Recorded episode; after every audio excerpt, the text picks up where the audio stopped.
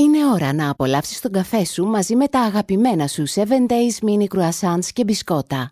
Η πλούσια κρέμα και η αφράτη ζύμη των 7 Days Mini συνοδεύουν τέλεια τον καφέ όλες τις ώρες της ημέρας. Ακούτε Home Home, ένα podcast με τον Χρήστο Χωμενίδη. Δηλαδή εμένα. Με τις ιστορίες μου, το δέρμα σας ξαναβρίσκει την εφηβική του λάμψη. Τον Σεπτέμβριο του 1972 ξεκίνησα την πρώτη δημοτικού. Οι γονείς μου με έγραψαν σε ένα μικρό ιδιωτικό σχολείο, σε εξωτικό σχετικά προάστιο, κοντινό σχετικά στο κέντρο της Αθήνας. Γιατί δεν με έστειλαν σε δημόσιο σχολείο; Δεν ήταν στο χέρι τους. Και οι δυο τους δούλευαν μέχρι αργά το μεσημέρι. Τα δημόσια σχόλεγαν κατά τη μία. Ολοήμερα τότε δεν υπήρχαν.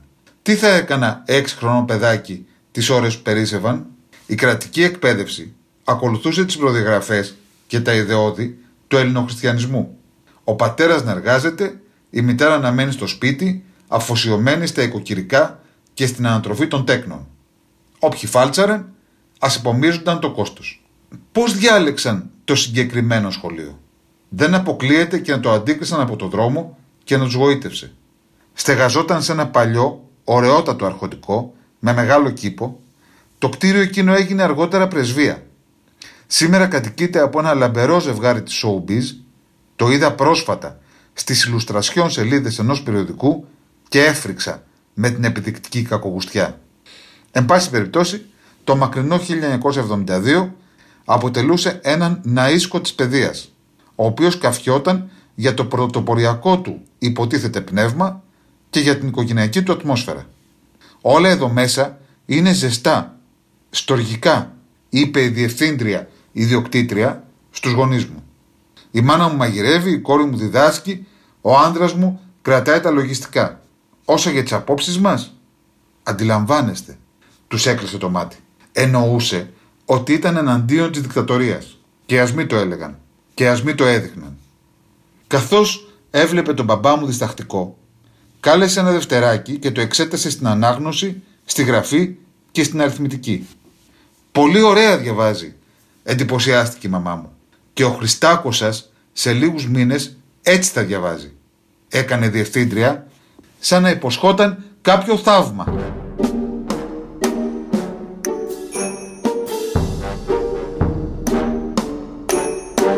Η δασκάλα μου στην πρώτη δημοτικού λεγόταν κυρία Ποτούλα. Εξιντάρα, παχουλή, με μακριά εμπριμέ φουστάνια. Κυρίως δε κοκκινομάλα φακίδες στο φαγκαρίσιο πρόσωπό της, πανάδες στα μπράτσα. Καθόλου απλό το έργο της. Το να μάθεις τότε γράμματα σήμαινε να μοιηθείς σε ένα εντελώς ανίκιο γλωσσικό περιβάλλον. Της καθαρευούσης. Να, ένα, ο, έλεγε η κυρία Ποτούλα και εμείς έπρεπε να το επαναλάβουμε ρυθμικά. Τι είναι το ο, ρώτησε η διπλανή μου. Το αυγό εξήγησε η δασκάλα. Και γιατί το λέτε ο, τι να απαντήσει. Αντιλαμβανόταν νομίζω και η ίδια το γελίο του πράγματος. Στο σπίτι σου λέγε το αυγό, είπε ξέφυγη. Το αλφαβητάριο, το οποίο έγινε δεκαετίες αργότερα της μόδας και το αγοράσαμε μαζικά από νοσταλγική διάθεση, το αλφαβητάριο Λόλα να ένα μήλο ήταν αποθητικότατο με το πουλί της Χούντας στην τελευταία σελίδα. Αλλά για τις σκηνές της καθημερινότητας που παρουσίαζε και που δεν είχαν καμία σχέση με ό,τι ξέραμε εμείς τα παιδιά της Αθήνας. Κάτι ψαράδες, κάτι θεριστάδες, κάτι αγοράκια με ξυρισμένα κρανία, κάτι κοριτσάκια με μακριές σφιχτές κοτσίδες.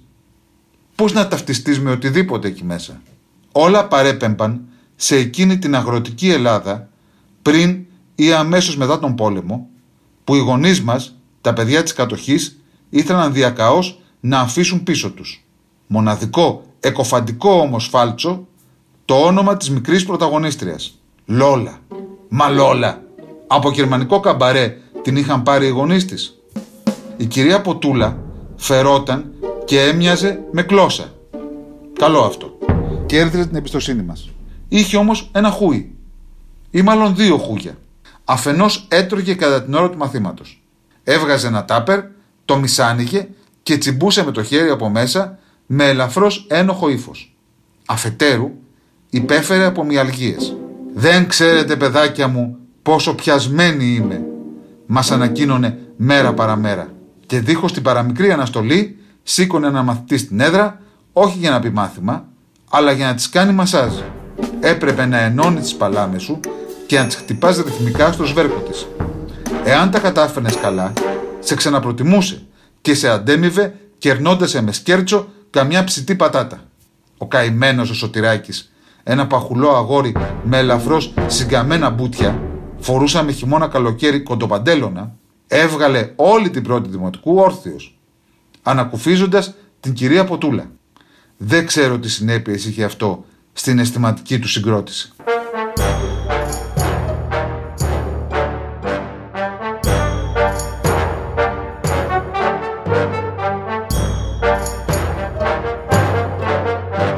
Στη Δευτέρα Δημοτικού το κλίμα άλλαξε άρδιν.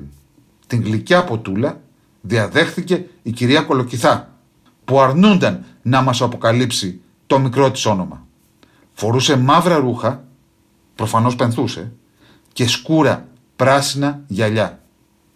Ήταν ξερακιανή και αυστηρότατη. Όποτε, αρκετές φορές την ημέρα, κάποιο παιδί επέρδετο μέσα στην τάξη, η κυρία Κολοκυθά διέκοπτε το μάθημα. «Ποιος το έκανε αυτό» ρωτούσε βλοσιρά. «Κανείς λοιπόν δεν έχει το θάρρος να ομολογήσει» εξανίστατο. Και εφάρμοζε τη συλλογική ευθύνη. Διάλεγε έναν ή μία στην τύχη, άνοιξε το χέρι σου τον διέταζε και του ρίχνε δέκα με το χάρακα. Πρώτα στο δεξί και έπειτα στο αριστερό. Θυμάμαι το τσούξιμο από τις ξυλιές σαν να τις έχω μόλις φάει. Οι σωματικές τιμωρίες όχι απλώς δεν απαγορεύονταν τότε στα ελληνικά σχολεία, μα και επιβάλλονταν σαν πρόσφορη παιδαγωγική μέθοδος. Έτσι άλλωστε φρονιμάτιζαν και οι περισσότεροι γονείς τα βλαστάρια τους. Άμα δεν ήσουν ως μάνα ή ως πατέρας ο παδός του ξύλου, ο κοινωνικός περίγυρος σε κοιτούσε στραβά. Θα το χαλάσεις το μικρό, σε προειδοποιούσαν. Μου άρεσε το πρώτο μου σχολείο. Σε γενικές γραμμές νομίζω ότι ναι. Μου έδινε μια αίσθηση κανονικότητας και πειθαρχίας, την οποία είχα μάλλον ανάγκη. Στο σπίτι μου επικρατούσε μια χαρούμενη αναρχία. Είχα στο σπίτι το ελεύθερο να ζωγραφίζω τους τοίχους. Ακόμα και να βάζω μικρές φωτιές στα τασάκια και να καίω τα άδεια πακέτα από τα τσιγάρα του πατέρα μου, η φλογίτσα ήταν γαλαζοπή, με μάγευε. Μη σου ξεφύγει ότι σε αφήνουμε να κάνεις τέτοια πράγματα, με εξόρκιζε η μαμά μου. Θα μας περάσουνε για παλαβούς. Στο σχολείο ίσχυαν κανόνες. Όχι στρατιωτικοί, κατασκηνωτικοί. Και ήταν για μένα πληκτικό και ανακουφιστικό ταυτόχρονα. Τα μεσημέρια κατεβαίναμε στο ισόγειο, στην τραπεζαρία. Η μάνα της ιδιοκτήτριας, που την αποκαλούσαμε όλοι γιαγιά, μαγείρευε κάτι νοστιμότατες πίτες, σε κάτι τεράστια ταψιά. Τα πρωτάκια τα επιστατούσαν την ώρα του φαγητού εκτάκια. Στο δικό μου τραπέζι έτυχε η Θεοδόρα. Η Θεοδόρα ήταν ένα κορίτσι που δεν άκουγε ή άκουγε ελάχιστα. Φορούσε κάτι μεγάλα ακουστικά και μιλούσε με τον ιδιότυπο τόνο και με την άρθρωση των ανθρώπων που δεν ξέρουν τον ήχο της φωνής τους. Γιατί οι γονείς της δεν την έστελναν σε ένα ειδικό σχολείο; Ίσως να μην υπήρχαν τότε ακόμα ειδικά σχολεία. Ίσως οι ίδιοι να μην ήθελαν να την ιδρυματοποιήσουν. Πάντως η Θεοδόρα είχε αρκετά καλά προσαρμοστεί. Διάβαζε τα χείλη των δασκάλων και προχωρούσε στα μαθήματα. Τις πρώτες μέρες τη Θεοδόρα τη φοβόμασταν. Τα μικρά παιδιά νιώθουν δέος, ενίοτε και φρίκι, μπροστά σε ό,τι ξεφεύγει, με όποιον τρόπο, από την πεπατημένη. Με τον καιρό τη συνηθίσαμε. Μετά ορισμένοι της πήραν τον αέρα και άρχισαν να την κοροϊδεύουν στέκονταν πίσω από την πλάτη της και έτσι έκαναν κερατάκια ή έλεγαν περιπεκτικά τραγούδια. Εμένα μου φαινόταν εξωφρενικά άδικο, υβριστικό με την αρχαιολινική σημασία και ας μην ήξερα τότε τη λέξη ύβρις. Δεν φοβούνται να ρωτιόμουν μήπως κάποιο πρωί ξυπνήσουν και έχουν χάσει και αυτή την ακοή τους. Ένα μεσημέρι η Θεοδόρα αισθάνθηκε την παρουσία τους στα νότα της. Ήταν δύο αγόρια που έκαναν γκριμάτσες. Γύρισε απότομα το κεφάλι και τα κοίταξε στα μάτια. Είχε τέτοια δύναμη το βλέμμα της, ώστε τους κόπηκε το γέλιο μαχαίρι. Ίσως και για πάντα. Αυτό ήταν το Home Home. Η καλύτερη ώρα για να με ακούτε είναι κόβοντας τα νύχια σας. Αλλά αν θέλεις τη ζωή σου να προκόψεις, τα νύχια σου Τετάρτη και Παρασκευή μην κόψεις. Τη μουσική γράφει ο Χρήστος Σούμκας. Μπορείτε επίσης να με ακούτε κάθε ώρα και στιγμή στο Spotify, στα Apple Podcasts ή όπου αλλού ακούτε podcasts από το κινητό σας. Η ώρα που θέλω κάτι... κάτι συναρπαστικό και απολαυστικό μαζί με τον καφέ μου. Τα 7 Days Mini Croissants με γεύση κακάο και μιλφέιγ. Υπέροχες κρέμες μέσα σε αφράτο mini croissant συμπληρώνουν τέλεια τη γεύση του καφέ.